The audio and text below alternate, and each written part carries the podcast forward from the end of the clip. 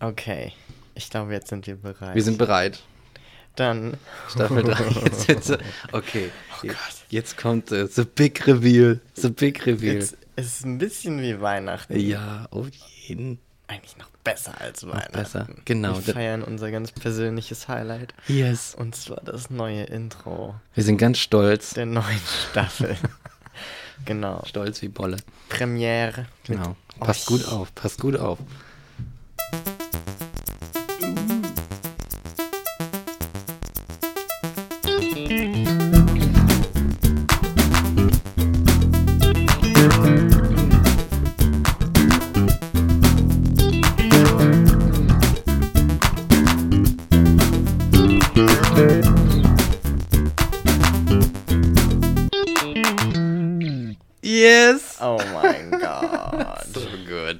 It's so good. Es ist einfach so großartig. Ja, Mann, Wir es ist so gut geworden.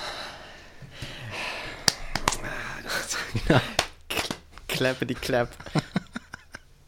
ja, willkommen zurück zu Transphilosophisch, eurem Lieblingspodcast, sage ich jetzt einfach mal.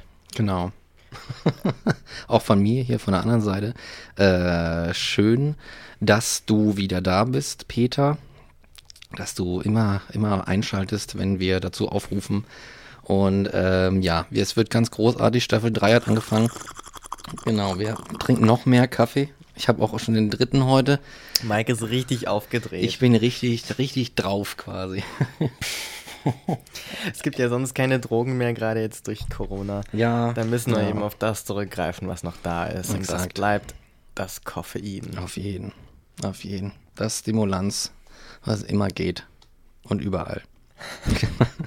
genau, ey, wir haben auch in jede Menge geilen neuen Scheiß. Also das Staffel 3 wird mit Abstand äh, die Staffel, äh, wie ihr sie euch äh, niemals hättet träumen lassen.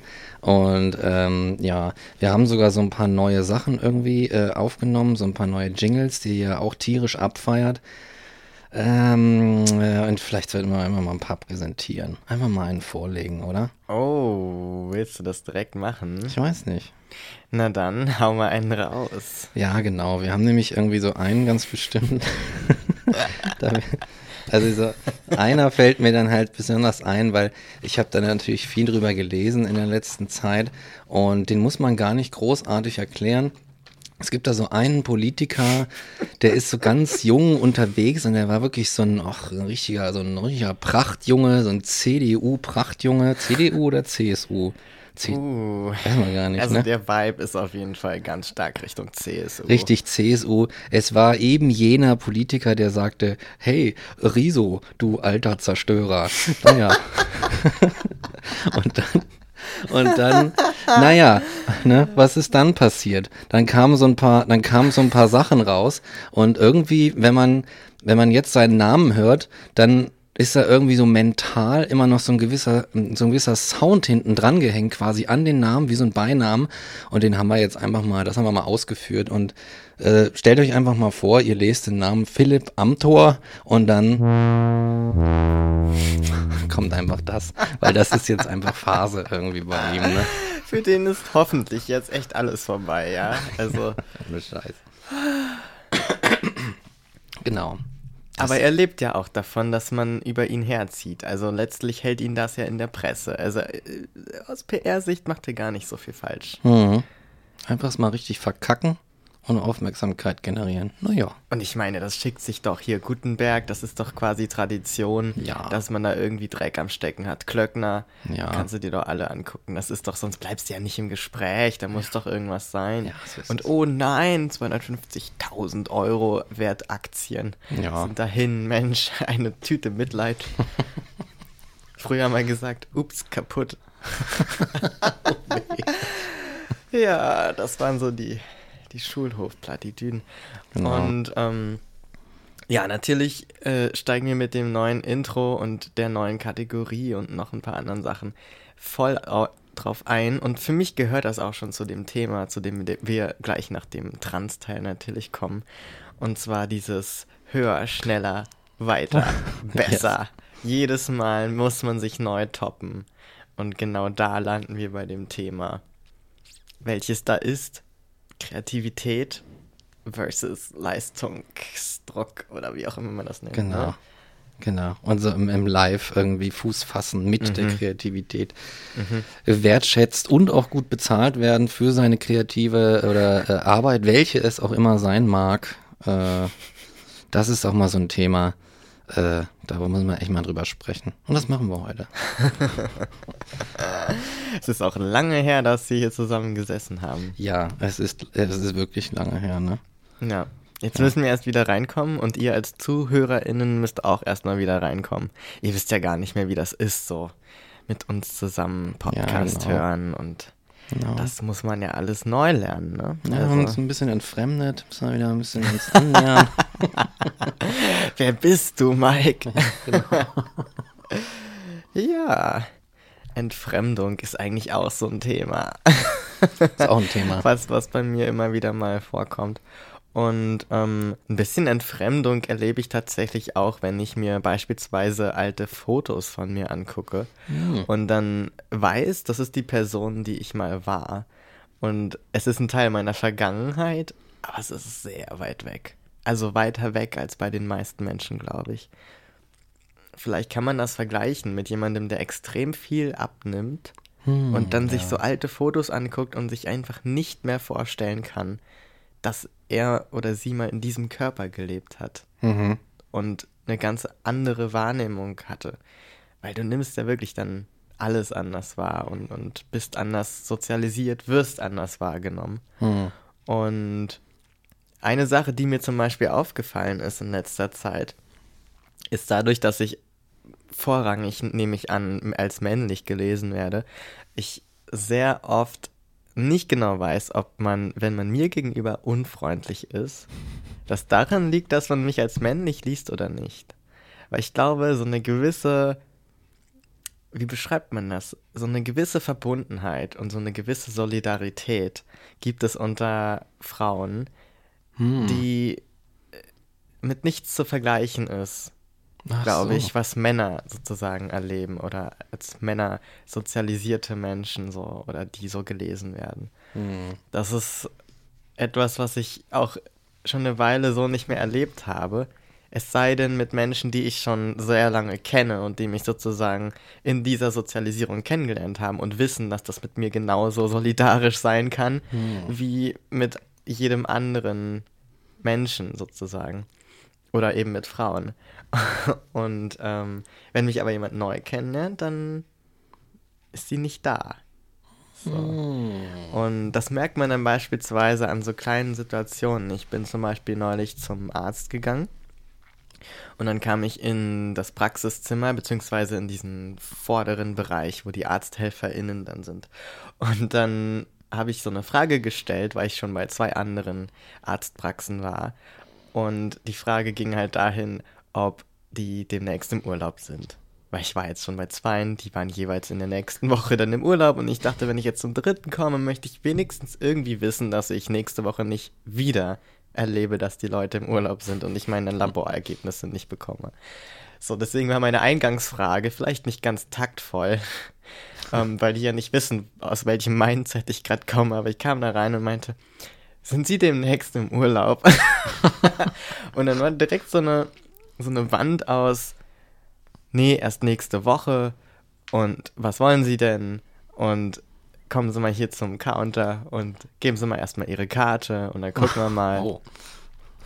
Und ich dachte so, okay, es kann jetzt an vielen Dingen liegen, aber das waren wirklich alles Menschen, die ich, wie ich jetzt annehme, Frauen zuordnen würde. Und ich glaube, wenn ich da reingekommen wäre und ich hätte so ein Ponytail und ich wäre einfach so eine junge, flippige Frau, dann wäre das anders verlaufen, weil du diese Solidarität und diese Verbundenheit von Anfang an hast. Also so habe ich das immer erlebt. Das ist einfach so ein, wir sitzen im selben Boot. Und man hat viel mehr Verständnis dafür, was es bedeutet. Weil du teilst so viele Dinge, die dich unterdrücken, die dich irgendwie klein halten, wo du nicht wahrgenommen wirst, nicht respektiert wirst, wo du nichts zu sagen hast. Ja. Und wenn du aber dann unter deinesgleichen bist, sozusagen, dann kannst du das alles fallen lassen Ah. und einfach direkt aufeinander zugehen und sagen, hey, wir wissen doch alle, das ist scheiße und darum lass uns zumindest miteinander Yes, ich verstehe. solidarisch sein. Und das habe ich so immer empfunden und ich habe Gefühl, das Gefühl, das ist jetzt so ein bisschen flöten gegangen. Und daran muss ich mich noch gewöhnen, dass ich auch mittlerweile manchmal vielleicht einfach das Arschloch bin in der Wahrnehmung. Ja, so anderer. gleich vorausgesetzt, ne? Ja, ja, ah, genau. das ist einer von denen. Alles Genau. klar. Ja. Ja. Halt so ein junger. Hipster-Dude, so. Was Ja, willst ja. du machen? Kommt an und fragt, ob wir Urlaub haben, so. Ja, ja, ich verstehe. Als hätten wir es nicht verdient oder als wären wir ihm irgendwie schuldig, dass wir da sind oder keine Ahnung. Es kann ja auch tausend Gründe haben, dass jetzt die Antwort so schnippisch kam, aber das Gefühl war erstmal so, hm, ich glaube, das wäre anders gewesen. Mm, ja, ja. Ja, aber ich glaube, ich, ich erinnere mich auch, äh, ähm, oder beziehungsweise ich kenne das auch so aus, weiß ich nicht, so wenn, weißt du, wenn Männer auf Männer treffen. Ja. Da gibt's aber dann, es ist nicht dieses, so ein instantly, ey, cool, wir sind zwei Dudes, ey, wir sind Best Friends, sondern es muss erstmal so entschieden werden, okay, bist du Freund oder Feind? Ah, Weißt du? Machen wir, machen wir, ähm, machen wir Verbund, Verbünde, sind wir Verbündete oder Ja. äh, Kontrahenten? So, das ist so ein Ding, was dann irgendwie so geklärt wird. Natürlich meist so nonverbal irgendwie oder so, so unterschwellig. Und dann wird so geguckt. mh. Aber es gibt ja diese, diese, diese Männerverbundenheit, so, ne? Naja. Dieses Ding. Und in die werde ich ja mittlerweile auch mit Genau. reingezogen. Genau. Und denke mir immer so, wow, ihr könntet falscher nicht liegen. ich möchte nichts damit zu tun haben, wirklich. Also, oh. ja, ja, ja. also vielleicht zu Recherchezwecken, ne? Aber, aber nicht wirklich, weil ich Teil davon sein möchte. Also, und das Tolle ist, glaube ich, wenn du eine Transfrau bist und dann diese Solidarität erscherst und merkst, wie schön das sein kann. Mm, Und da wirklich anzukommen. Ich glaube, das ist ein ganz tolles Gefühl. Und das habe ich auch schon von Transfrauen beschrieben bekommen, dass sie genau das empfinden. ja. Was ich jeder Person wünsche. Einfach mal irgendwo angenommen werden. Ne? Ja. Aber ich wette auch es nicht. gibt ja auch extrem transfrauenfeindliche ähm, FeministInnen, Ja, die ich nie den, dem tatsächlichen Feminismus zuordnen würde, persönlich. ja, man kriegt so Sachen mit, ne? Ich ja, das auch also die so. sogenannten TERFs, also die Ach. Trans -ex Exclusionary ugh, Radical Feminists. So. Radical. Ja, das, deswegen, weil es so ein Zungenbrecher ist und einfach unangenehm auszusprechen, sagt man halt TERFs. Und Exclusionary. Genau, also sozusagen trans ausschließende radikale Feministinnen, Wow. die sozusagen sagen, nur wir biologischen Frauen, was auch immer das ist, ne? Aha, aber wir ja. wissen ja, was sie damit meinen, nur wir haben diese Unterdrückung erfahren und nur wir haben jetzt auch das Recht auf die Besserbehandlung sozusagen. Und wenn jetzt wir auch noch die Transfrauen dazu holen, dann haben wir wieder Männer in unseren Reihen, die verkleidet als Frauen uns die Räume wegnehmen. Mhm. Das heißt, sie benutzen die, ähm, ein, also das Moment der, der Def- Selbstdefinition, was im Grunde auch irgendwo dazu genutzt wurde, um sie zu diskriminieren, um Ja. sich eine Identität zu schaffen. Ist das quasi so Ja, das Gedanke? ist aus einer Unsicherheit seiner eigenen, seiner eigenen, weiß ich nicht, Fraulichkeit gegenüber, also so dieser eigenen Identität gegenüber, Hm. wird dann gesagt, ja, ähm, und weil ich so lange nicht wahrgenommen wurde als Frau, bestimme ich jetzt auch, wer eine Frau ist. Und ein Mann, der zur Frau wird, also das sagen die sozusagen, gehört nicht dazu. Was Oh. natürlich total transfeindlich ist, weil Transfrauen einfach Frauen sind. Und die eben sagen, nee, das stimmt so nicht. Und das ist genau der Punkt, wo man dann eben sagt, ja, das ist einfach transfeindlich. Das hat mit Feminismus genau nichts zu tun. Mhm. Und keine Frau der Welt wird bessere Rechte bekommen oder besser gestellt sein oder irgendeine Form von Gerechtigkeit erfahren, dadurch, dass sie Transfrauen ausschließt. Das ist einfach so bescheuert. Es ist wirklich. Ja. Man muss ja auch sagen, dass es, also ich will jetzt wirklich niemanden vor den Koffer scheißen, aber dass ich halt letztens irgendwie, wer war das? Irgendeine, welche AfD-Person hat das gesagt?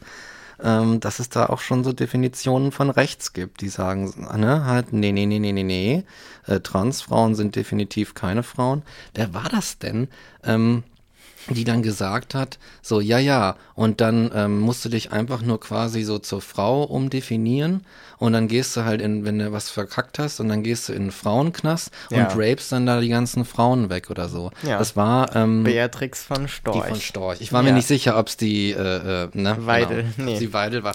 Nee, Aber ja, ja. nee, nee. So eine, so eine kompletten Tiefflieger kommen meistens von Beatrix von Storch. Mhm. Aber es, ich, es tut mir leid, aber es erinnert mich ein bisschen daran. An, weißt du, an die Grundlage einer Argumentation. Ja, natürlich. So. Also die ist auch eine Turf. Also die würde von sich wahrscheinlich auch vermutlich sagen, dass sie sich feministisch engagiert. Wahrscheinlich, ja. So, ja. innerhalb der AfD. Ja. Es ist so, sch es ist so Also, schade, ne? ne? Das ist halt, ja. und, und das ist einfach, die Beatrix von Storch, die hat ja auch gesagt, das ist so ein schönes Zitat, ne? Das wäre spätrömische Dekadenz. Ja, ja, ja, ja, ja. Spätrömische Dekadenz, dass Menschen ihr Geschlecht selbst bestimmen dürfen. Das muss man sich mal, Ja. ne? Das muss man sich mal auf den Arsch zergehen lassen, wie, Auf jeden Fall. wie ähm, Audrey Nalin neulich gesagt hat. Also das Yes. ist wirklich, Ja, Mann. Da weiß also, man. also Yas Queen, I'm fucking decadent, bitch, aber nicht so, wie du denkst. Es ist wirklich, also diese Frau, es ist, also es ist fast schon ein bisschen traurig eigentlich, dass sie das Ja. auch wirklich denkt, ne?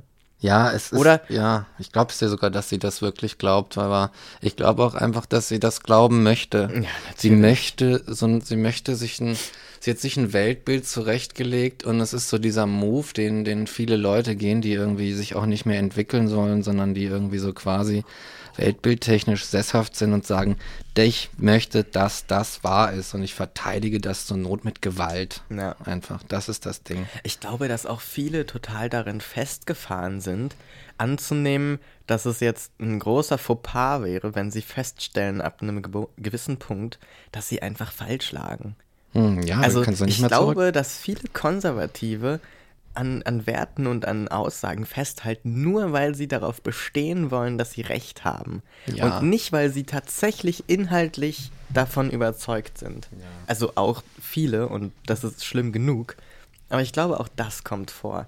Also ich denke da zum Beispiel an das Ding mit der Sprache wo man sagt, es ist eine Verlotterung der deutschen Sprache, wenn man hingeht und sagt, wir reden jetzt von ÄrztInnen. Das ist Verlotterung und da, das kann doch keiner aussprechen. Ja, dann dürfen wir auch das Wort kreieren nicht mehr benutzen, weil da hast du auch den Verschluss. Weißt du, das ist ja, ein Glotalverschluss. Ja. Der ist gar nicht ungewöhnlich im Deutschen. so. Und Sprache im Wandel, ja? Also ich meine, Ja. Ich glaube nicht, dass mich Beatrix von Storch mit allerhöchst dieselben ansprechen wird, obwohl das ein Pronomen ist, was früher benutzt wurde. Ja, ja. Ja? Exakt. Also. Sorry, aber do your fucking research. Ja, das ist sowieso alles. und dann, und wenn du das denen so vorhalten würdest, dann würden die immer relativieren und na, das ist ja. Aber am Ende des Tages ist es doch Fakt, dass diese Dinge eigentlich mit ihren eigenen Argumenten gar keine, gar nicht standhalten, so, ne? Ja, Also es gibt ja dieses Totschlagargument eigentlich für die. Ich meine, Goethe hat man auch als Verlotterung der Sprache betrachtet damals. Ja. Damals, zu seiner Zeit. Und heute würdest du sagen, naja, es ist halt so ein identitätsstiftendes Moment für die deutsche Kultur. Das ist unsere, Goethe ist die deutsche Identität. So, weißt du, da. das Deutscheste vom Deutschen. Also so deutscher geht's gar nicht. Wie Goethe. Der Goethe. So. Aber ähm, das kannst du den Leuten nicht, kannst du auch mit denen nicht diskutieren. Die sagen dann, ja, ja, das kann man, das kann man jetzt ja gar nicht vergleichen. Und so weiter. Du kannst mit diesen Leuten ja nicht reden, weil sie einfach nicht in der Lage sind zu diskutieren und weil sie an ihrem Ding festhalten wollen und sich nicht entwickeln wollen und alles sich nach ihnen richten muss. Und da sage ich mal ein ganz großes Fickt euch einfach und wir machen jetzt mal hier so ein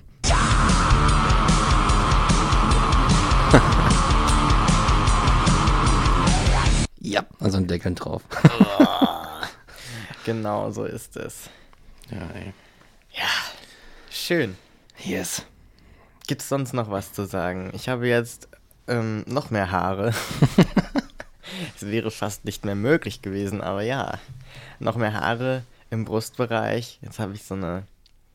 Ich habe ja, ich habe ja die Vermutung, dass ich so super hairy werde über die Jahre des Testos. Ich glaube, wenn das so weitergeht, dann werde ich ultra haarig. Aber es ist nur so eine Vermutung. We will see, time Ja. will tell. Und Ja, ich krieg ja. jetzt so, ich krieg jetzt noch krassere Adern so, weil Adern. Adern. Ja. Beziehungsweise die Adern sind, glaube ich, dieselben, aber der Fettanteil an den Armen nimmt einfach so sehr ab, dass dann am Ende die Adern so übrig bleiben. Die stoßen. nur, noch, nur noch die Knochen und die Adern. Man kann dann so durch den Arm durchgucken. du wirst einfach transparent. Transparent. Transparent. Oh, Oh. Bam. Ding, ding, ding, ding. Wir brauchen noch einen für schlechte Puns. Äh, ja, Ein ähm, Jingle. vielleicht kann man das, eigentlich ist es ja das, ne? Wir können ja sagen so, ja, hey, transparent. Stimmt, ja, ja, das ist es ja. Wir haben da jetzt was. Ein Ramshot. Wir haben endlich einen Ramshot. Yes. Endlich ein Rimshot. Ja. Okay. Yes, yes, okay. Ähm, ja, genug des Spaßes. Kommen wir zum ernsten Teil der Veranstaltung, äh, zum Thema, oder? Hast Ja, du, oder hast du noch was? nee, machen wir- machen wir das direkt. gar nicht so abschneiden irgendwie. Ähm, genau. Äh, wir haben ja hier wirklich zwei, äh, zwei Experten sitzen, was das angeht. ähm, Ja. Wie, wie gehen wir da jetzt vor? Wie gehen wir an dieses Thema ran? Also ich kann vielleicht mal mit einer Story anfangen. Yes. Und davon ausgehend können wir dann uns dem Ganzen widmen. ich hatte jetzt die letzten Wochen ein paar Tough-Tage dabei oder auch teilweise mehrere Tage und dann so zwei, drei Wochen.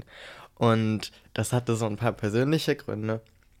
Und ich konnte aufgrund dessen dann einfach nicht arbeiten. Also gar nichts. Nicht so ah, ein bisschen langsamer machen oder mal zwei Tage arbeiten, zwei Tage nicht, sondern gar nicht. Und ich habe einfach nur dafür gesorgt, dass ich am Leben bleibe.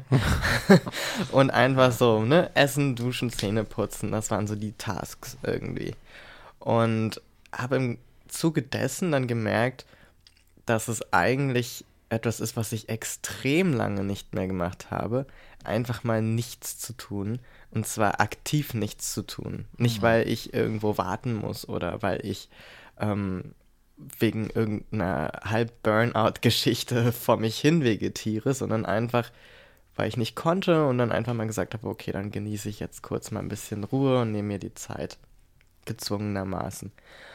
Und dann dachte ich, okay, das möchte ich eigentlich beibehalten. So, wenn, auch wenn es mir besser geht, weil ich merke, dass mir das insgesamt gut tut.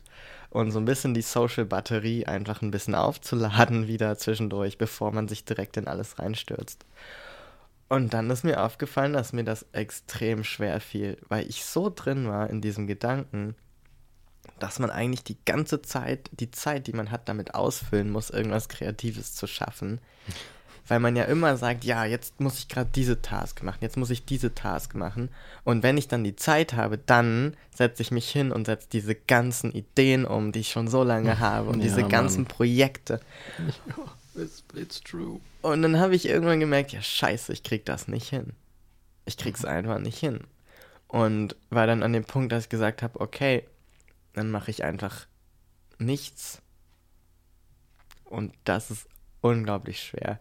Sich dann keine Vorwürfe zu machen und zu sagen, ich bin genauso viel wert als Person, wenn ich nichts erschaffe, kreiere oder mache, wie wenn ich gerade voll im Flow bin und einen Banger nach dem nächsten raushaue. Ja, ja, ja, ja. Also vielleicht ist das was, was dir auch schon begegnet ist, dass du nichts machst und das Gefühl hast, du bist dann nichts wert. Absolut, absolut. Das kenne ich total. Irgendwie. Es gibt dann so, du hast dann, du definierst dich irgendwie so als äh, äh, Creator, also als Kreativer, als Kulturschaffender. In meinem Fall ist es halt irgendwie so hauptsächlich irgendwie der Autor.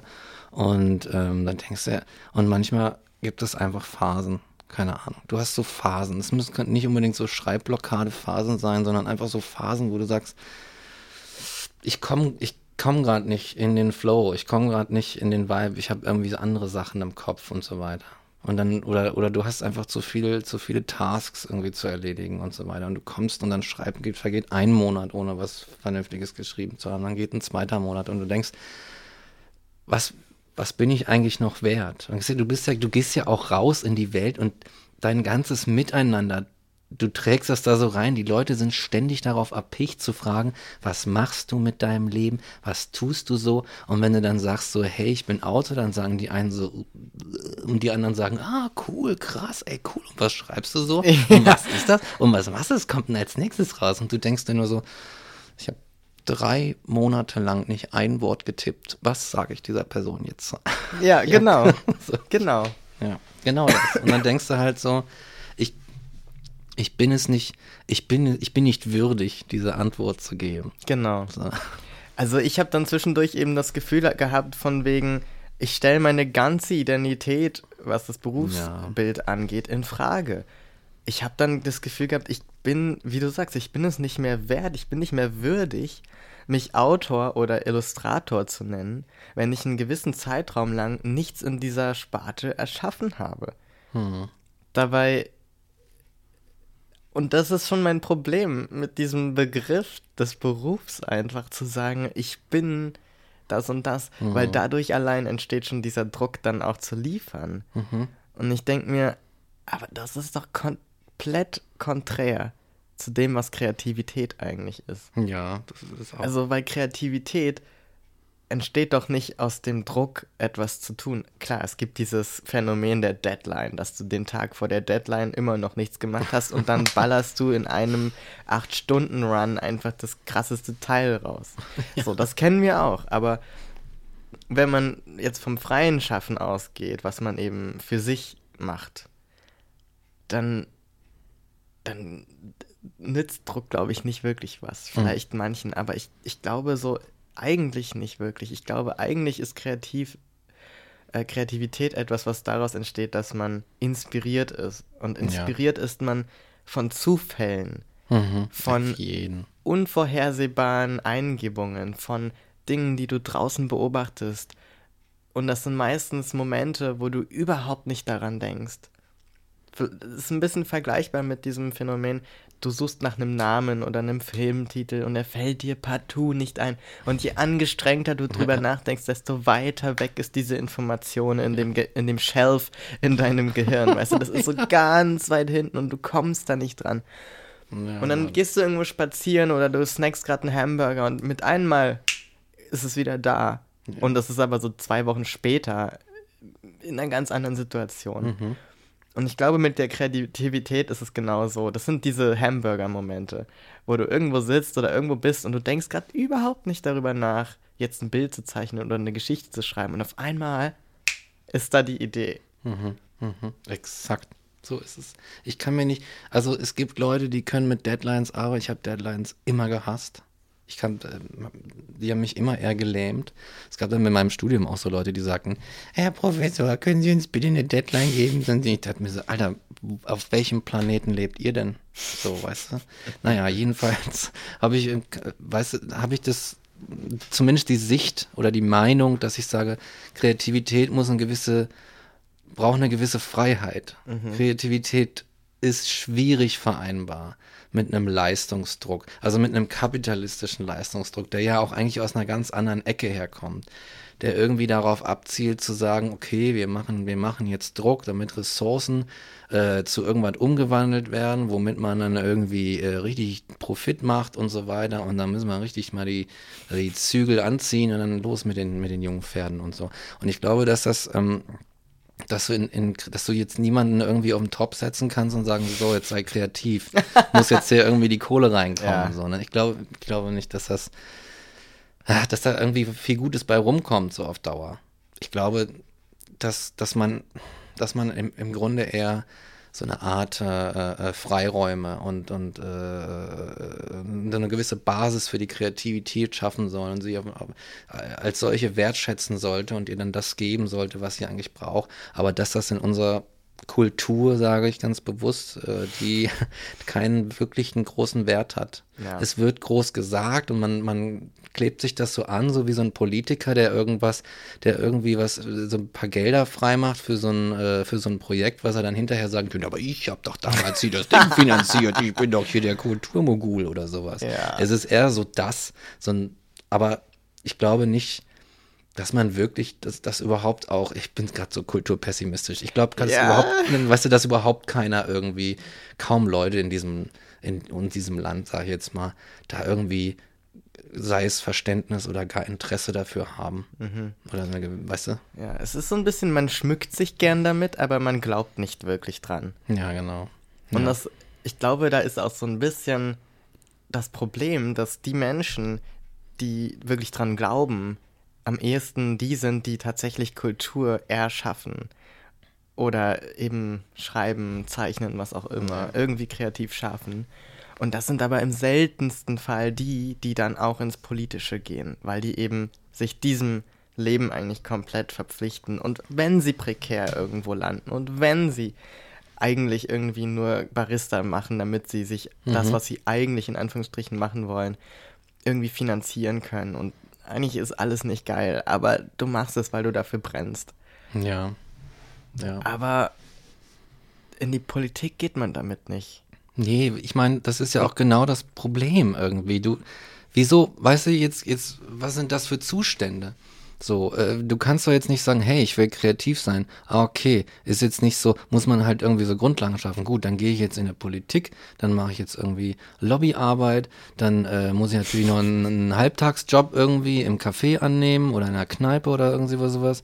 Und äh, da fragt sich, wo, wenn du diese ganzen, äh, ver, verirrst dich in der Vorbereitung, so in der Grundlagenschaffung, weil das nimmt ja auch kein Ende. Ja. So, es dauert ewig und dann ist die Kreativität, kre, oh Gott, zu viel Kaffee, Peter, sorry. äh, die Kreativität schon im Keime erstickt einfach, Ja. bevor überhaupt bevor du loslegen kannst. Und ich glaube, dass viele Kreative das in dieser Stadt erfahren und dann, dass es irgendwie nach so ein paar Jahren oder Jahrzehnten auch mal gut in, in tiefem Frust einfach endet und Aufgabe. Ja, ich glaube auch. Ja. Ja, ich glaube auch, dass es schwer ist. Das ist so ein bisschen wie diese sogenannte Work-Life-Balance. Hast du da irgendwie die Kreativitäts- ähm, Politik-Balance oder Ja. so drin? Weil es ist sehr, sehr schwer, beides irgendwie unter einen Hut zu kriegen. Mhm. Und ja, also ich glaube, dieses, ich glaube, Menschen, die sich irgendwie tatsächlich in den Kopf gesetzt haben, von Kreativarbeit zu leben, die haben meistens sowieso schon einen Schuss weg. Also, das ist so ein, so ein Way of Life eigentlich. Ja. Und ich habe das Gefühl, man kann nicht wirklich trennen, dieses, ich mache irgendwie den einen Teil des Tages meine Arbeit und denke überhaupt nicht darüber nach. Und dann setze ich mich hin und bin kreativer Schreiberling. Ja. Also ich glaube, das ist ein ganz kleiner Prozentsatz, der das tatsächlich so hinbekommt. Und Ja.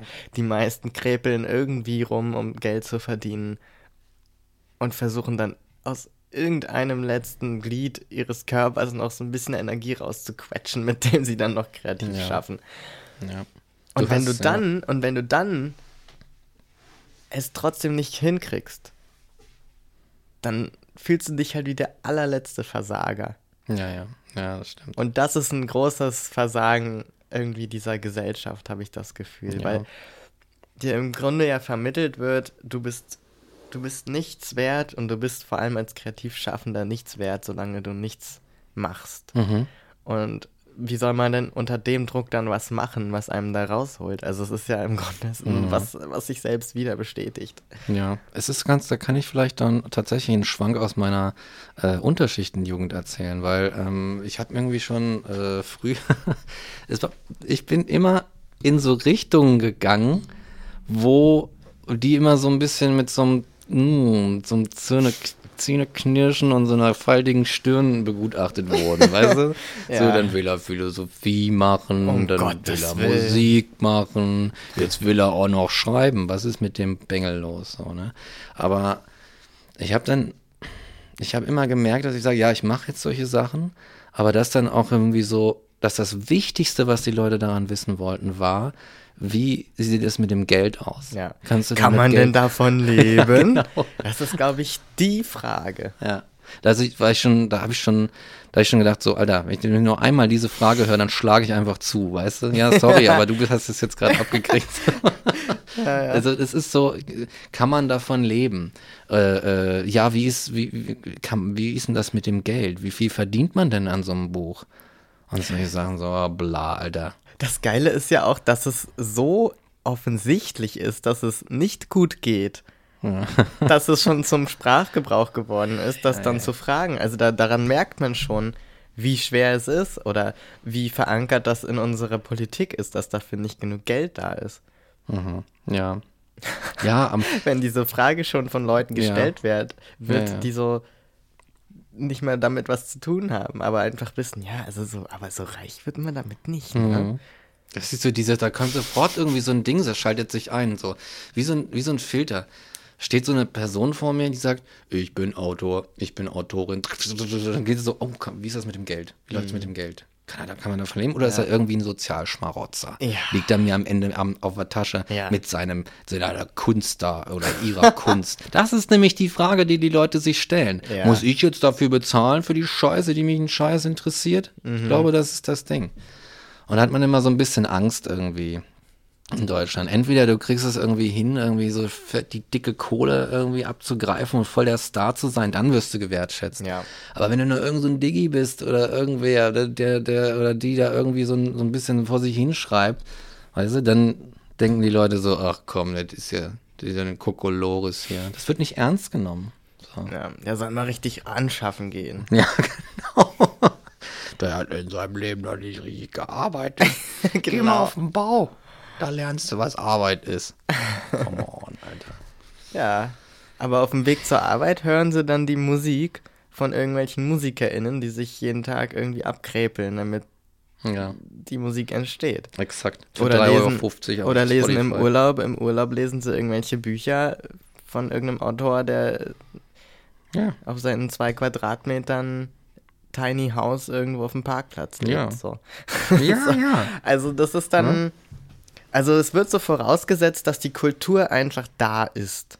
Ja. Und dass sie für, für jeden auch verfügbar sein soll und möglichst kostenlos und einfach als allgemeingut angesehen. Das ist ein Thema, worüber, worüber ich glaube ich gerne das noch diskutieren, also dass ich noch gerne mit dir diskutieren würde. Ich glaube, das ist interessant. Diese, diese Einstellung. Und ja. ich glaube, ich glaube, dass sie, es gibt ja so viele Förderprogramme mhm. ne, in, in Deutschland vom Bund oder von, von den Ländern oder Städten oder, oder irgendwie sowas, ne? Alle möglichen. Da gibt es Stipendien, da kann man sich auf ein Schreibstipendium bewerben. Der Berliner Senat schreibt jährlich ein, ein, äh, ein großes Stipendium auf, wo, glaube ich, wie viel waren es? 22 Leute irgendwie genommen werden. 24.000 Euro für jeden 2K im Monat auf die Kralle hier, Diggi, schreibt dein Buch, passt schon, weißt du. Da sind natürlich alle geil drauf und lechzen irgendwie jedes Jahr irgendwie dieses Stipendion rum. Mm, money, und dann gibt's, money. ja, ja, ne? Und dann gibt's noch so andere und ich glaube, es gibt natürlich auch so Stipendien, die sagen, ja, Kulturveranstaltungen und sowas müssen umsonst sein. Und die Politik stützt ja auch so große Kulturinstitutionen, äh, äh, Theater, so ganz berühmte und so Sachen, damit das alles so erschwinglich bleibt. Aber es gibt da ja auch diese eine dieses eine Ding, dass man sagt, so ja, wenn du zum Beispiel eine gewisse eine, irgendeine Veranstaltung machst und du kriegst eine Förderung, dann muss auch der Eintritt, darfst du auch keinen Eintritt nehmen, weil das für jedermann zugänglich sein soll.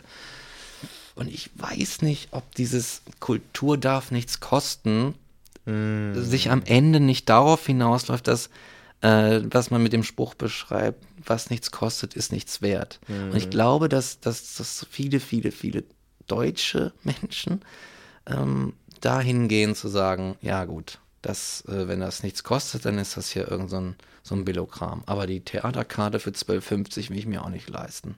So. Ich glaube, mhm. dass das so ein, so ein Sackgassending ist. Ich glaube, dass man da, dass das viele Leute sagen so, ach komm, das sind hier so, so kleine Hem, Hempf, äh, da, die da irgendwie so ein bisschen, bisschen Kultur machen. Ja, schwierige Kiste. Ja, es ist schwierig. Weil ich, ich denke dann auch an die Menschen, die immer als bildungs- und kulturfern beschrieben werden. Und denke mir, ja, wenn ich von Hartz IV leben würde, dann würde ich nicht 12,50 Euro für ein mhm. Theaterstück ausgeben, egal wie gut das ist.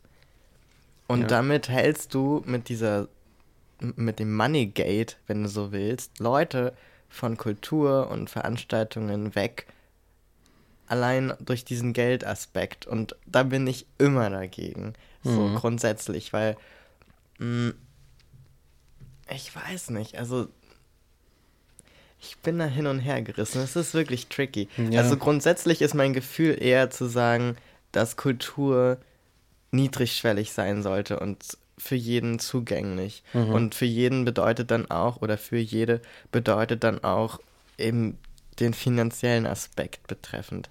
Aber ich finde, man müsste das einfach anders kommunizieren. Man könnte dann zum Beispiel sagen, okay, und dann gibt es trotzdem was auf Spendenbasis. Oder man macht öffentlich, ganz platt gesagt, wie viel das kostet und wie viel Geld wo reingeflossen ist. Und Ja. du listest, weiß ich nicht, kommst du ins Museum oder irgendwie zu einem Konzert oder einem Theaterstück und an der Wand ist so eine Riesentafel und da steht drauf so 5000 Euro für die Bestuhlung, 6000 Euro für die Honorare und so weiter, weiß ich nicht. Und, oder fürs Material und so weiter, dass die Leute einen Eindruck davon bekommen, wo dieses Geld eigentlich hingeht und dass das nicht, weil die Leute, die nicht daran beteiligt sind, haben ja auch kein Verständnis dafür, wie viel es kostet. Und eher so durch Transparenz das zu machen oder zu sagen, ähm, du bezahlst Steuern und die Steuern sind dein Eintritt zu diesen Dingen, weil daraus speisen sich auch die Förderprogramme teilweise. Mhm. Ja, ja, ja. Oder zu sagen, die Reichen, ein Prozent von Deutschland sollen das finanzieren. Die zwacken sich da, was weiß ich, 10.000 Euro im Jahr runter und dann reicht das schon oder was. so. Mhm. Oder eine Million, was weiß ich denn. Und, und zu sagen, dann machen wir das eben so. Mhm. Ja, ich muss, ich habe da immer so ein bisschen Mäuschen gespielt, was so Sachen angeht. Ähm, zum Beispiel weiß ich auch, dass man, glaube wenn man Hartz IV bekommt, dass man dann irgendwie so eine Art Sozialticket oder sowas kriegt und dann kannst du alle möglichen Theater und sowas irgendwie für 3,50 Mark, äh, so, äh, Alter, 3,50 Euro irgendwie besuchen oder so. Mhm. Also du kriegst so einen vergünstigten, kriegst- vergünstigsten Preis. Aber ich glaube, dass, dass die meisten Leute da irgendwie sagen, nee, sorry, ich habe andere Probleme, weil ich krieg Ja. Hartz IV oder so. Ja. Ne? Und ich weiß auch von Leuten, die reich sind, dass sie tatsächlich, dass es da so Kunstliebhaber gibt, die sagen, na, ich mache da so eine Geldanlage draus. Vielleicht nicht Mhm. unbedingt mit Büchern, sondern die dann irgendwie mal so ein 10.000 Euro Bild irgendwie bei sich hängen haben. Und wenn die Kacke dampft, dann hast du dann noch... Wird der Rembrandt halt wieder verkauft. Exakt, genau. So, genau. So. ja. Da wird ja auch, da werden ja auch irgendwie so irgendwie Werte kreiert oder sowas, ne? Oder auch, ja. Aber klar, das ist ja auch das Ding, dass diese Kultur, wenn sie von den Leuten geschaffen wird, die sich potenziell auch den Eintritt leisten können, dann ist das klar, dass sich das selbst am Leben erhält. Du müsstest natürlich, wenn du die so offen machst und sagst, jede Person kann dorthin kommen und kann sich das leisten, auch ein entsprechendes Kulturangebot machen, was eben nicht Mhm. den Elfenbein-UDK-Turm irgendwie da am Leben erhält und irgendwie Leute, die sechs, 26 Semester Kulturwissenschaften hinter sich haben, sondern auch Menschen erreicht, die irgendwie nicht jede Referenz verstehen und jetzt nicht wissen, dass das eine neue Inszenierung vom Ring der Nibelungen ist oder was. So. Ja, Und, ja. und das ist ein Problem, was ich da auch sehe.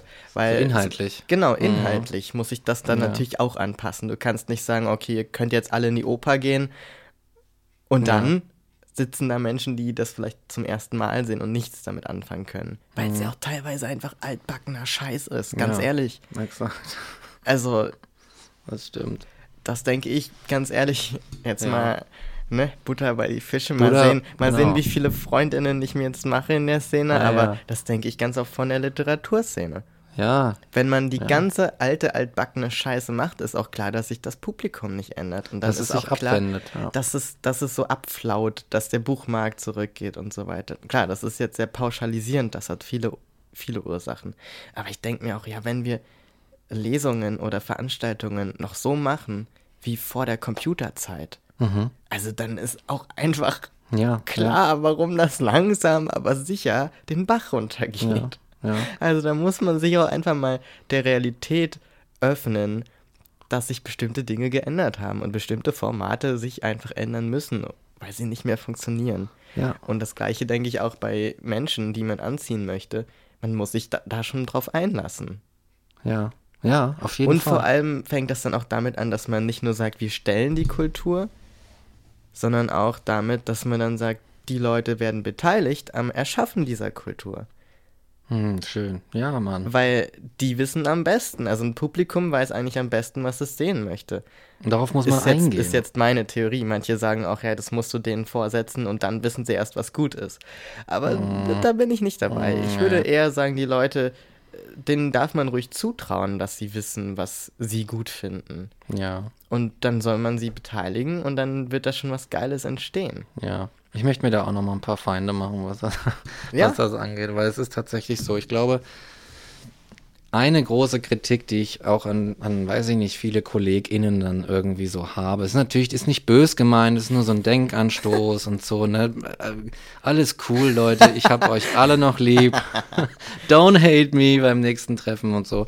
Aber dass ich sage, ich glaube, es gibt so eine latente Überzeugung von vielen Leuten, dass sie sagen, naja, ich bin die Kultur und ich sage, wie, wie, wie es gemacht wird. Weißt du? Die Leute kommen hierher, um Kultur zu sehen, um mich, die Kultur und zu sehen. Deswegen äh, äh, muss ich da gar keine große Kommunikation mit dem, mit dem Publikum aufbauen. Und das halte ich für einen riesen, oh, für einen riesengroßen Fehler. Das ist, weil die Sache ist, naja gut, es gibt halt andere, die sagen, nee, ich kommuniz- kommuniziere derbe mit meinem Publikum und wir machen das zusammen und das ist so ein kleines Joint Venture, in dem dieses ein Stück Kultur und sei es ein YouTube-Blog, den man ja auch nicht immer so wegdissen muss, ist, der dann entstehen kann. Oder wie es bei, bei, bei TV-Serien, die dann natürlich jetzt auf Netflix oder sowas kommen, dass sie sich in der Staffel entwickeln, dass man dann in einen gewissen Dialog mit den Fans tritt und das zusammen entwickeln lässt. Und ich glaube, dass die Partizipation in der Kultur einfach ein absolut super Ding ist, um, um Leute da reinzuholen. Du musst auch Leute, ich meine, okay, du bist ein Künstler, da sind wir wieder beim Thema Künstlerin, du willst irgendwie so dein Ding da raushauen, aber du, das ist wie mit dem Dating. Du kannst jetzt nicht einfach irgendwo hingehen und, und irgendwie sagen, so, ich knöpfe jetzt mal das Hemd auf, hast du irgendwie Bock, komm mal rüber. Ja, so, was das ist doch irgendwie, das, ist doch irgendwie das Ja, Bild. ja. Sondern du musst halt ein bisschen, du musst kommunizieren. Du musst in, in Kontakt treten mit den, mit den Leuten, die du erreichen willst. So. Da muss man sich ein bisschen auch für anstrengen, das ein bisschen verpacken.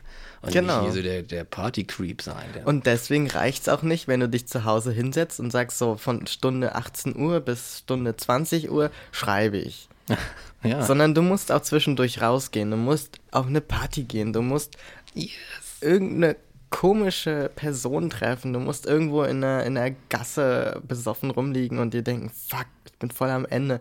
Und irgendwelche Momente haben, an denen du das ausrichtest und, und was das befördert, was du da Neues aus diesen ganzen kleinen Teilen zusammensetzt. Mhm. Ja. Ich, ich, ich, ich stelle die These in den Raum, dass, dass kein guter Roman daraus entsteht, dass jemand von Anfang bis Ende des Schreibprozesses nur am Schreibtisch saß. Ich glaube nicht, dass das geht. Ich glaube, du musst zumindest auch vorher, das kann ja auch sein, du gehst irgendwie drei Jahre raus und das sind vielleicht drei Jahre, in denen du kein einziges Wort schreibst. So sieht's aus. Setz dich dann an den Schreibtisch und dann geht's los. Das ja. Aber nicht, wenn du dein Leben zu Hause in einer trockenen Stube verbringst. Mhm. Und dann einfach so aus deinem wahnsinns fantasievollen Gehirn raus. Nee, da ist nichts drin, wenn du dem nichts fütterst. So, das, Mhm. Ja. Ja, wir haben auch so ein verklärtes Bild irgendwie. Da ist, da ist kein richtiger Kontakt. Ja. So, man, ich glaube, ich glaube, dass äh, so die, die, die Kunstriege, die Menschen daran, dass die einfach, dass sie so ein bisschen entrückt sind. Die sind so ein bisschen äh, schüchtern in den Hintergrund gerutscht, geschlittert auf dem Popöchen. So. Und jetzt haben halt andere so die Show übernommen. Leute, die irgendwie so vorne so ein so einen schönen Tanz aufgeführt haben, irgendwie, so die Rasseln ausgepackt haben. Hey Leute, habt ihr Bock auf einen schönen YouTube-Channel? Oh yes, geil und so weiter. Ich wollte mal kurz die Rasseln irgendwie. Ja. und so, ne? Und ähm, genau. Und das ist das irgendwie bei den Kulturleuten so ein bisschen, äh, so ein bisschen liegen geblieben ist. Und das so, ja. Das, Und dann dieser ja. Snobismus zu sagen, wenn du gerade nichts machst, bist du auch nicht Teil dieser Welt. Mhm. Du bist sozusagen kein Kulturi mehr, wenn du nicht gerade was machst. Und, Mhm. und das halte ich für total falsch. Und ich glaube, dass das. Ja. Ich glaube, man kann den Leuten schon zutrauen, dass sie wissen, was sie wollen und machen. Und dieser Ge Erfolgsgedanke gehört in meinen Augen einfach nicht zum kreativen Schaffen.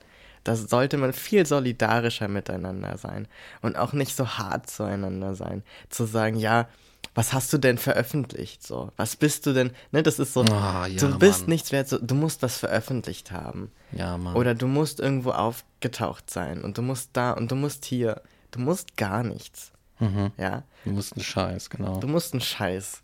Und ich finde, das ist auch was, was total behindert Menschen insofern, dass sie, also hemmt sozusagen, dass sie einfach nicht anfangen und denken, ah, ich bin nicht einer von denen.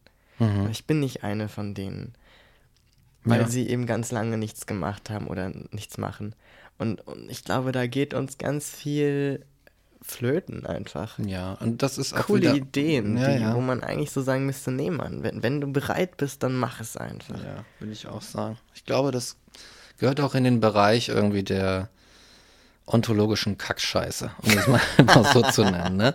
Dieses, da haben wir wieder dieses, was ich immer an allem bemängel. Ich sehe es überall. Dieses Ich bin, ich bin nicht, ich bin dieses und jenes.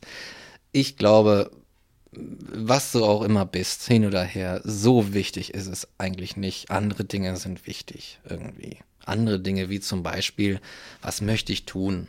So, ich möchte das tun und so weiter. Was will ich? Und das kann man, und den Willen eines Menschen auch sich selbst zu gestalten und mit seinem oder ihrem Leben zu tun, was man will, den sollte man einfach respektieren lernen. Und was heißt, wenn, oh, wenn ich da komme, ich habe schon drei Bücher in irgendeinem Verlag und dann kommt jemand an, der hat noch kein Buch irgendwie. so, oh, oder du bist ja noch, du bist ja noch. Das ist herablassend. Und das ist auch, das ist alles so, alles auch so altbacken, ne? Ich, warum, nicht- warum sind wir, warum sind wir keine, keine äh, zugängliche Community? Warum schottet man sich extra so ab? So, ist es aus so einem, aus so einem, so einem Unselbstbewusstsein, dass man das eigentlich, mit, mit dem man dann mit sich selber eigentlich kämpft, vielleicht herauskommt? Das vielleicht daher, dass man sich seiner selbst gar nicht so sicher ist? Oh, shit. Auf der Couch mit Mike Gericke und Rick Genau. Palm. Ich glaube ja. Weil ich habe auch gemerkt, dass ich zum Beispiel Opfer von Projektionen werde. Hm, wenn ich einfach mal bestimmte Dinge ausspreche. Zum Beispiel, wenn ich hingehe und sage, also ich mache gerade nichts. Und ich habe total Selbstzweifel. Deshalb. Ich habe totale Selbstzweifel. Und ich schaffe gerade nicht irgendwas zu machen. Und es geht eine Weile so und ich weiß nicht wie lange. Und ich weiß gerade nicht, wie ich mir helfen kann. Und meine Selbstzweifel kommen eigentlich daher, dass ich das Gefühl habe, das wäre nicht okay. So. Nicht, nicht, nicht aus der tatsächlichen Tatsache, dass ich nichts mache, sondern aus der Tatsache, dass ich das Gefühl vermittelt bekomme, das wäre nicht okay, nichts zu machen. Was eigentlich absurd ist. Ja, ist weißt du, was, weil das ist so, Ja. so ein Stück daneben einfach das Problem eigentlich. Ja. Und, und dann habe ich das teilweise so gesagt und dann so, ach, du brauchst doch keine Selbstzweifel haben. Du machst doch so viel. Du machst doch so viel. Und ich mir mal denke, nein, Mann, du hörst nur nicht zu.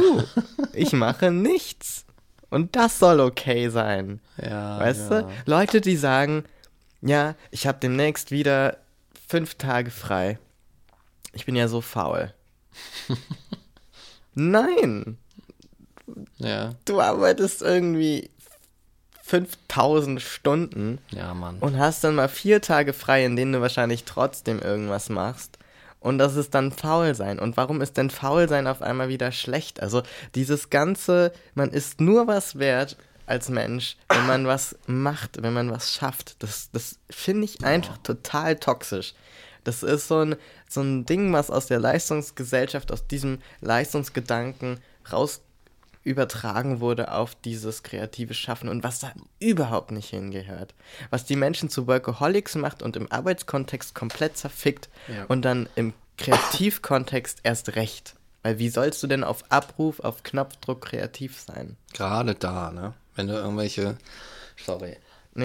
wenn du irgendwelche äh, Klettergerüste zusammenbauen musst oder sowas, keine Ahnung, weißt du, dann, dann ist es, dann ist das vielleicht was anderes, weil du da nur die Hände benutzt. Aber im Kreativprozess, da funktioniert dieses, dieses Grundprinzip einfach nicht, würde ich einfach sagen. Ja. Corona. Corona. Wollen wir aus dem Corona Ja, packen? habe ich auch gerade gedacht. ja. Ja.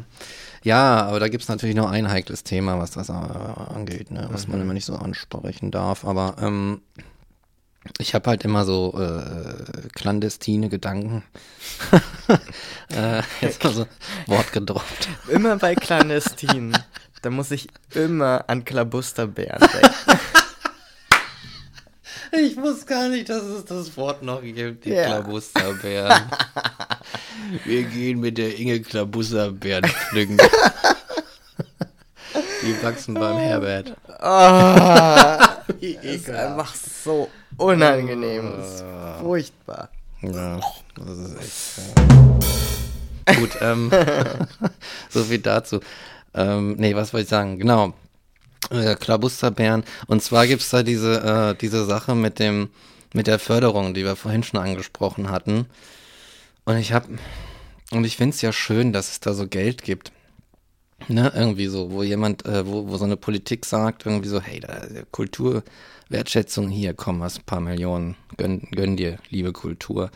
Aber dadurch entsteht eine gewisses, dadurch werden Prozesse in Gang gesetzt. So, wenn wir auf der einen Seite einen, äh, äh, eine Wirtschaft haben, wo Leistung, Leistung, Leistung ist und irgendwie so, wo es auch Gewinner und Verlierer geben muss, damit überhaupt irgendwie genügend Anreize bestehen, noch weiter zu produzieren und so weiter, äh, auf der anderen Seite so eine Kultur hast, die von der Politik gespeist werden muss, weil sie sich selber nicht so richtig äh, über Wasser halten kann aus irgendwelchen Gründen. Ich glaube, da entstehen Prozesse, die ich eher negativ finde, und zwar so ein gewisses Buhlen um das Geld.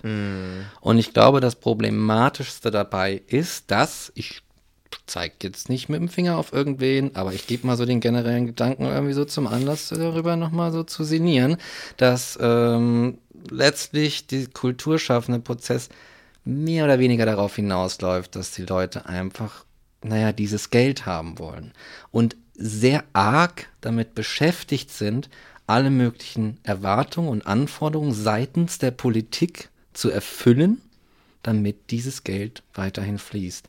Da hängen dann Jobs dran, da hängt dann dieses und jenes dran. Ich will nicht sagen, hört auf, die, es gab Leute, die sagen, äh, Schluss mit den Forderungen, man muss die Kultur alleine lassen. Würde ich jetzt erstmal partout nicht jetzt irgendwie so be- empfehlen und so. Aber ich glaube, es ist ein Problem, dass Nein, es ist ein Problem, wenn so eine Dynamik entsteht, dass Kultur immer so quasi so am Rockzipfel der Politik hängt und so nach oben schaut und sagt, ist es okay, so wie ich das mache? Kriege ich so noch einen Lolli oder, oder muss ich, nö, nö, nö, du gehst mal Sandburg da hinten jetzt bauen oder so. Ich weiß nicht, ob das der Kultur so förderlich ist. Wenn die Kultur ständig, st- also fortwährend an eine gewisse Ressourcenknappheit gebunden ist und die ganze Zeit mit Erwartungen irgendwie erfüllt ist, die sie erfüllen, also ne, so Anforderungen und Erwartungen, die sie die ganze Zeit erfüllt und sich dann wiederum ja auch nicht auf den kreativen Prozess begeben kann, sondern da wiederum hat quasi so, einen- so einen Nebenberuf. Also da ist das, wird das Politische wieder zum Nebenberuf, zur Geldquelle und du hast eigentlich weniger, weniger Platz am Ende, um kreativ zu sein. So. Und wenn du halt die ganze Zeit darauf wartest, dass du das Stipendium vom Berliner Senat kriegst oder so, bis du halt anfangen kannst, da kann man mitunter auch mal lange drauf warten. Ich kenne einen, der hat 16 Jahre gewartet. so. Ne? Also ich weiß nicht, ich glaube, das ist irgendwas, was man diskutieren sollte, aber natürlich lösungsorientiert. Und zwar dahingehend, dass man irgendwie versucht, eine, eine wirkliche, entspannte Basis zu schaffen, in der Kultur gemacht werden kann. Ohne, ohne diese ganze, da gibt es viel er Ellbogenmentalität. Oh ja. Und die ist letztlich, das ist so wie, wie Selbstzweifel in denen sich ein Individuum, mit denen sich einfach selbst zerhackt, selbst zerfrisst. Ja. So. Am Ende zerhackt sich, wenn man, wenn man, wenn man nicht aufpasst, ne, das alles selbst. Und die, das Ruder wird dann halt irgendwie, ja, muss man dann mit leben, wird dann halt von irgendwelchen äh, Influencern oder YouTubern oder irgendwem übernommen. So. Ich glaube, die Kultur muss echt ein bisschen aufpassen momentan und steckt so eine gewissermaßen in so einer kleinen Identitätskrise, weil sie nicht so richtig vom Alten ablassen kann und sich auch nicht so richtig aufs Neue einlassen will. Sorry, habe ich jetzt so eine Bombe gedroppt, aber äh, nicht böse gemeint. Bitte don't hate me. Ich bin da total bei dir. Also wenn, müssen wir beide gehatet Ja, werden. dann werden wir richtig, ja, richtig abgesehen. Direkt mit der ersten Folge der neuen Staffel einmal so ein Ei gelegt und das wird jetzt direkt so in die Pfanne aufgeschlagen und geroastet bis zum Get Now. Ja, Mann, ich kann den Shitstorm schon donnern hören, so, weißt du, so mäßig. nein, nein.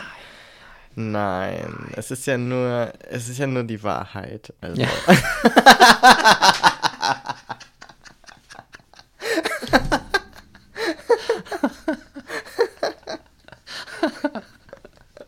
Oh, shit. Ja, Mann, aber. Ja, Mann, ich meine, sonst am Ende muss die Politik dann, dann auch sagen. irgendwie. Äh, die, die, die Literatur oder die Kultur. Aber ich kann halt nicht aufhören, auf die Knöpfe zu drücken. Egal, zurück zum Thema. Ja. ja, und ähm, eine Sache, die ich noch total spannend finde und die du ja auch schon erlebt hast, so wie wir gesprochen haben, ist etwas, was noch entsteht daraus, dass man diesen Druck aufbaut und dieses, du musst etwas schaffen. Und zwar das sogenannte schöne Imposter-Syndrom. Mm, Zu Deutsch das Hochstapler-Syndrom. Und ich glaube, wenn man nicht komplett bei sich ist, und das ist, glaube ich, niemand von Anfang an, und kreativ schafft, dann wird man früher oder später Opfer dieses Syndroms. Und das beschreibt eigentlich den Zustand, dass man denkt, man hat seine ganzen Erfolge, wenn man sie denn überhaupt anerkennen kann, nur aufgrund dessen, weil einem andere Menschen geholfen haben, man irgendwelche ähm, Gefallen bekommen hat oder weil man gut aussieht oder weil man irgendwas m, an sich hat, was sozusagen dafür sorgt, dass man nicht wegen, wegen, wegen der eigentlichen Sache gepraised wird oder Erfolg hat, sondern wegen äußeren Umständen sozusagen. Und dass man das eigentlich also nicht verdient hat und eigentlich diese Lüge lebt und am Leben erhalten muss und man weiß gar nicht, was man tun soll. Denn es ist doch alles nur eine große Lüge. Dabei betrachten andere einen und sagen, hä, wieso, was ist denn das Problem, Alter? Du hast doch ein Buch geschrieben, das ist doch draußen, das ist doch da, ist gedruckt, das hast du geschrieben, da ist dein Name drauf. Was, was soll denn da noch kommen? Und, und dieser extreme Gegensatz, den, den, oh mein Gott, ist das ist, so ne? hart, das zu ertragen. Und ich habe das ständig. Gerade wenn man ein unterstützendes Netzwerk hat. Ge gerade dann hat man das, glaube ich, oft, weil man einfach denkt, ja, aber wenn jetzt die Person nicht wäre und die Person nicht wäre, dann wäre das alles nicht so. Mhm. Ja. Und ich glaube, das wird total dadurch befördert, dass man sagt, ja, wenn du nichts schaffst, dann bist du das auch nicht. Weißt du, wenn du jetzt drei Monate nicht schreibst, bist du auch kein Autor. Und dann bist du eigentlich nur so ein Imposter, so ein Hochstapler. Eigentlich Ja. bist du das ja gar nicht, ne? Ja. So. Das Weil ist ja- echte Autoren, die schreiben jeden Tag 50 Seiten Roman. Genau. Weißt du, zehn Bücher im Jahr. Ja, So. mindestens. Ja. Ja. Ich glaube, das ist, als würde man dann so ein, als die, die Lizenz entzogen bekommen. ja, So, die genau. Autoren- Die Lizenz zum Schreiben. Genau. die Lizenz zum Kriegst du Schreiben. so einen roten Brief dann. Oder mittlerweile sind die ja gelb, glaube ich, ne? Einen gelben Brief. Einen gelben Brief oder einen blauen Brief. Ich weiß nicht mehr, welche Farbe Ich diese, glaub, es war diese blau. Mahnung, blau, ne? Ja. Diese Mahnungen haben. Und dann bekommst du einen blauen Brief und da steht nur so, sehr geehrter Herr Gericke, hiermit entziehen wir Ihnen Ihre Lizenz zum Schreiben. Mhm. Nach dreimonatiger monatiger Schreibstelle haben wir festgestellt, dass sie kein Anrecht mehr auf, ihr Schreib, auf ihre Schreiblizenz haben. Die würde ihnen sofort entzogen. Stell dir, so, ein, so, stell dir so eine DDR vor mit einer Stasi, aber das Konzept wäre nicht der Kommunismus, sondern der Kreativitätskommunismus. Also du musst sozusagen der Idee des, Kreativ des kreativen Schaffens immer gerecht werden und immer diese Ideologie vertreten und zu 100% ausfüllen. Und wenn du es lange nicht machst oder dem widersprichst, indem du es wagst, faul zu sein, ja. kommt so ein Brief und dann holt dich die, ja. die, äh, ähm, die Crazy. Die Crazy. Kreativitätssicherung oder so. Die Crazy steht vor der Tür. Die Crazy. Die Crazy. Die Crazy kommt dich holen. Oh mein Gott. Genau, ja, so, so, so laufen. Und dann, und dann kommst du in, in äh, die U-Haft und dann die U-Haft. nicht die E-Haft, sondern die U-Haft. Die U-Haft. Ja. Da musst du nämlich Thriller schreiben. Du musst einen Thriller schreiben, genau. Und sie kommen hier nicht wieder raus, bis sie das zu Ende geschrieben ja. haben. Da muss man auch sagen. Und jeden Tag. Ja, ja. Das ist auch, da sieht man, da habe ich gerade, sorry, da habe ich gerade in der Literatur, da, das ist, das sorgt wirklich für Verdruss bei mir. Diese Sache mit dem E und dem U. Man muss das für Peter vielleicht erklären, der das von innen vielleicht nicht so kennt. Aber ähm, es gibt so eine gewisse Unterscheidung, die hauptsächlich in den Köpfen der Leute im Kulturbetrieb äh, existiert, zwischen E-Literatur und ähm, U-Literatur. Und das ist einmal die äh, ähm, ernste Literatur oder ernsthafte Literatur und die Unterhaltungsliteratur. so. Ich muss einfach schon lachen bei ernsthafte, also das ist einfach ja. so absurd. Also das finde ich, das ist ganz furchtbar und ich muss sagen, da, da, was mich daran stört, ist einfach dieses, oh, wir definieren jetzt einfach mal zwei Klassen von Literatur, wir hauen mal so einen Keil zwischen die Menge der Bücher ähm, und dann sagen wir, das eine ist das und das andere ist das. Und dann sagen wir aber auch, das E ist schon höher, es ist schon eher so die Hochliteratur, ne? Und das andere ist eher so die Unterliteratur. So, und das da, eine ist das Erhabene genau. und das andere ist das Unterliegende. Ja, exakt. Und dann sagt man so, nein, wir sind eh, wir wollen mit den Us nichts zu tun haben. Die dürfen hier nicht rein. Das darf nicht spannend sein oder sowas. Und ich, ähm, sorry, aber ähm, da sehe ich irgendwie so diese Idee der, äh, wie sagt man das, Rassenreinheit irgendwie ein bisschen vertreten. Ne? Dass man sagt, nein, nein, nein, diese beiden Dinge dürfen nicht vermischt werden. Halte ich für, also für eine Sache, wo der, wo der Literaturbetrieb schon lange mal hätte sagen müssen, hey, Leute, wir sagen jetzt geschlossen, das ist alles Bullshit, ja, und äh, äh, lassen mal diese Unterscheidung. Und wir machen mal ein gemeinsames Ding. Warum ist denn ein, ein äh, Fitzek, der irgendwelche, äh, ne, so Genre-Literatur schreibt und damit sehr erfolgreich ist, warum ist der, ist der Unterhaltung, warum ist der schlechter als äh, Sibylle Berg oder so? Wobei Sibylle Berg sowas niemals sagen würde, weißt du, ne? Also wahrscheinlich niemals sagen würde, das, sondern die würde eher noch gemeinsame Sache machen. Die macht auch mit Hip-Hopern irgendwie so ein bisschen. Ja, eher so ein Handke, weißt du? Ja, so ein Handke, genau, da denkt der Handke, der, der macht ein E. Genau. Der macht nur E. Genau. Der hat das E quasi erfunden. Ich komme vom E. Genau. genau, oder so ein, der ist jetzt schon tot, aber so ein Günther Grass. Günter Grass ist auch so einer, wo ich mir denke, ja, das ist so ein ganz, den habe ich mal in Göttingen in einer, in einer Staatsbibliothek da rauskommen sehen und der sah auch so eh aus. Der sah so eh aus. Eher haben halt, ne? Also es ist wirklich, ähm, ja, und ich finde, das muss, das muss einfach äh, aufhören, weil zum einen diese Trennung die ja nicht nur einfach, man kann auch sagen, die ist einfach vollkommen albern, die Trennung, aber auf der anderen Seite ist diese Barriere auch absolut, äh, äh, es ist quasi eine Behinderung der Entwicklung der ganzen Szene. Weil du auf der einen Seite hast du irgendwie, ja, wir sind hier so die E-Leute, wir wollen so unser Ding machen und irgendwie gefeiert werden für das und das. Ähm, aber irgendwie kommen so wenige Leute zu unseren Veranstaltungen und dann schreibt so ein Fitzek hier so einen Schundroman oder so und irgendwie, boom, krasser Millionenbestseller oder was auch immer der irgendwie verkauft oder so. Und eigentlich will doch die, will man doch diese Zahlen. Ja, die genau. Leute wollen den Millionenbestseller. Come Millionen, Digga. Ja. Weißt du, Und sie können nicht damit leben, dass die Millionen einfach keinen Bock auf irgendeine abgehobene Elfenbeinturm-Scheiße Ja, haben. Das ist das Ding. Das ist wie, das ist wie dieses Sketch-History-Ding von äh, Kinski und weißt du, wo er sagt, wir müssen das hier machen, damit sie die Arthouse-Scheiße verkaufen. Dieser Typ. Genau das ist es doch, ne? Die Ja. Arthouse-Scheiße, das ist es im Film, die man mit dem anderen Film verkauft oder mit dem Behind the Scenes.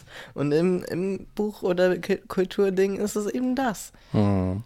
So. Und, und ich glaube, man macht einen großen Fehler und vor allem nimmt man sich eine Menge heraus, indem man sagt, das eine wäre irgendwie weniger wert.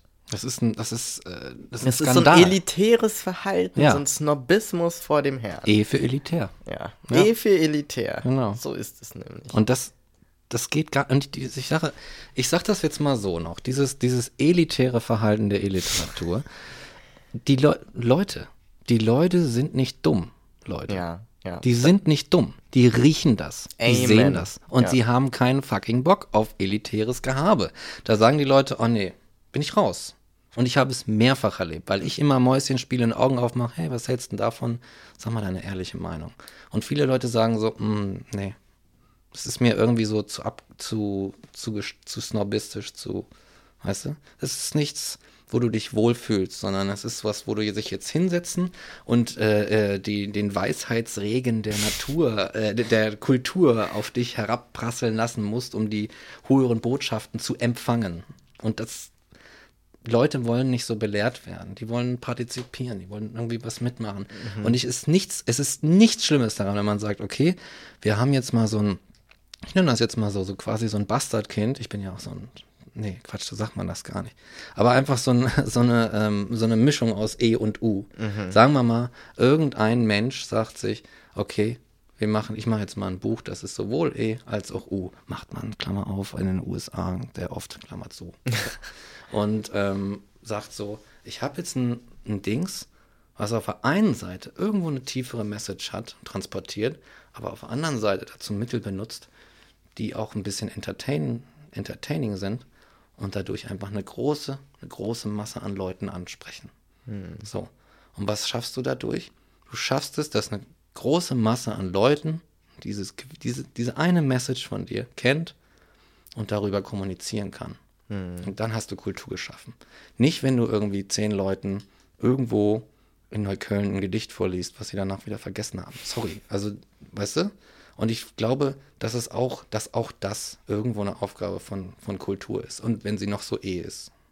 Zu sagen, hey, wir gucken mal, dass wir das so kommunizieren und so verpacken, dass wir wirklich anfangen, in einen Dialog, in einen Austausch mit den Menschen zu treten, die dieses, diesen Kram konsumieren. Weißt du? Und ähm, dadurch Kultur zu machen. Ich glaube, das ist Kultur. Und da, hat, Ja. da macht der Fitzek, der kein dummer Kopf ist, ich nehme es jetzt so als Beispiel genommen, da gibt er, glaube ich, mehr Anlass zu als, als, äh, als ein Handke. Oder so. Denke ich auch. Und ich glaube auch, dass vieles von diesem Snobismus und diesem Elitismus eigentlich ein Mantel, ein Deckmantel ist für das tatsächliche Unvermögen, diese komplexen und ach so tollen Gedanken und ähm, Sachverhalte so runterzubrechen, dass man E und U mischt. Weil das yes. ist nicht so leicht. Das ist ein schwieriger Das ist sehr schwer. Ja, Mann. Und ich glaube, das ist auch das, dass man so sagt, ja, die verstehen das einfach nicht. Die sind zu dumm für meine Mhm. Ja. Literatur. Intellektuelle Ja. Schutzreaktion. Intellektuelle Schutzreaktion. das ist es nämlich. Ja, ja, ja. Snap, snap, snap. Ja, genau. Snap. so sieht's aus. Ja, genau. Mhm. Da haben wir, haben wir jetzt richtig mal derbe auf die Kacke gehauen.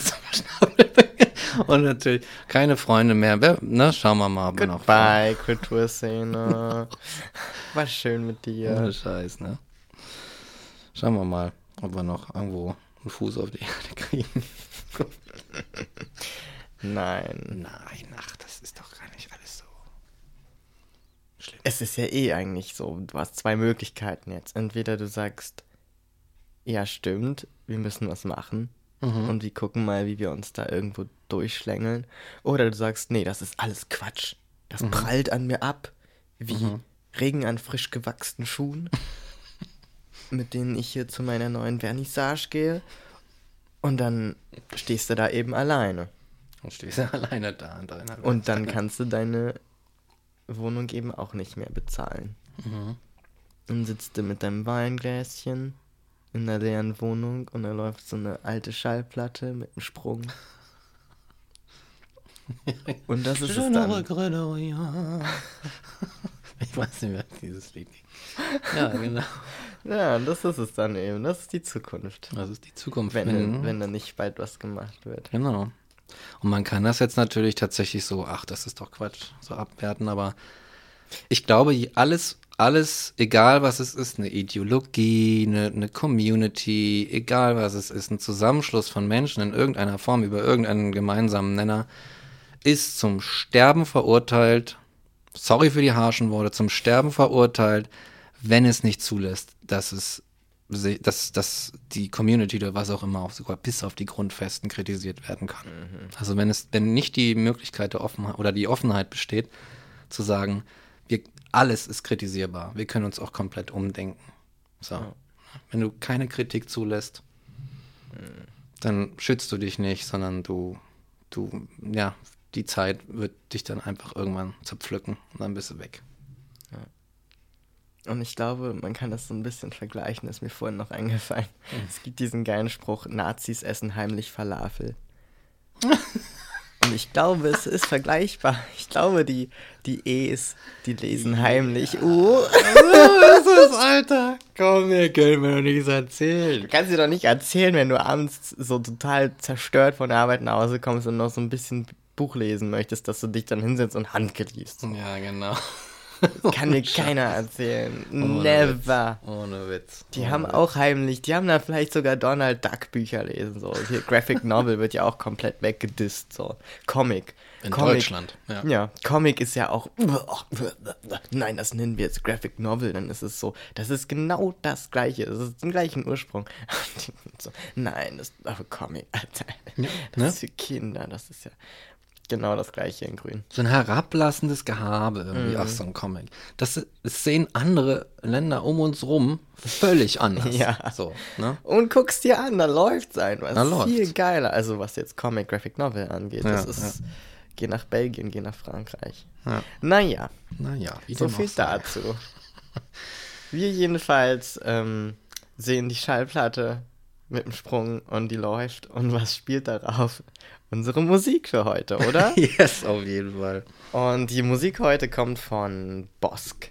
Und das ist eine ziemlich nice ja, Band. Weiß ich gar nicht genau, ob man das so nennen kann. Vielleicht ein, ein ähm, Projekt von Musikliebhabern, die LiebhaberInnen, die zusammen einfach Musik machen. Und wir hören ein Live-Set, das im Club der polnischen Versager aufgezeichnet wurde. Nice. Auch ein Club, der einen sehr interessanten Namen hat. Und ähm, ihr findet diese Band Bosk auf Facebook als Bosk Sound Magic mit CK am Ende. Und Bosk schreibt man B-O-S-Q. Also so ein bisschen tricky, aber ihr werdet es finden. Genauso heißen sie mit einem Punkt dazwischen bosk.soundmagic auf Insta und natürlich auch am allerwichtigsten auf Bandcamp. Also klickt euch rein und kauft schöne Musik. Und wir hören uns demnächst wieder bei der zweiten Folge der dritten Staffel Transphilosophisch. Macht's gut und viel Spaß beim Hören von Bosk Hail Bridget hören wir jetzt. Hail Bridget! Tschüss.